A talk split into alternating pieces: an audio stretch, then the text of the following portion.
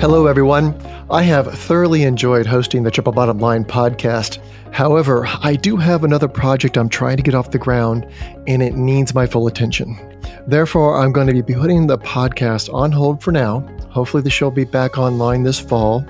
I'd also like to take this time to thank all of you for your wonderful reviews on Apple Podcast Reviews, as well as your emails of support it has been an absolute pleasure sharing some amazing conversations with some truly remarkable people doing their good in the world. I'm going to be missing the show more than you know, but I will return. So, thank you, everyone. I appreciate your support.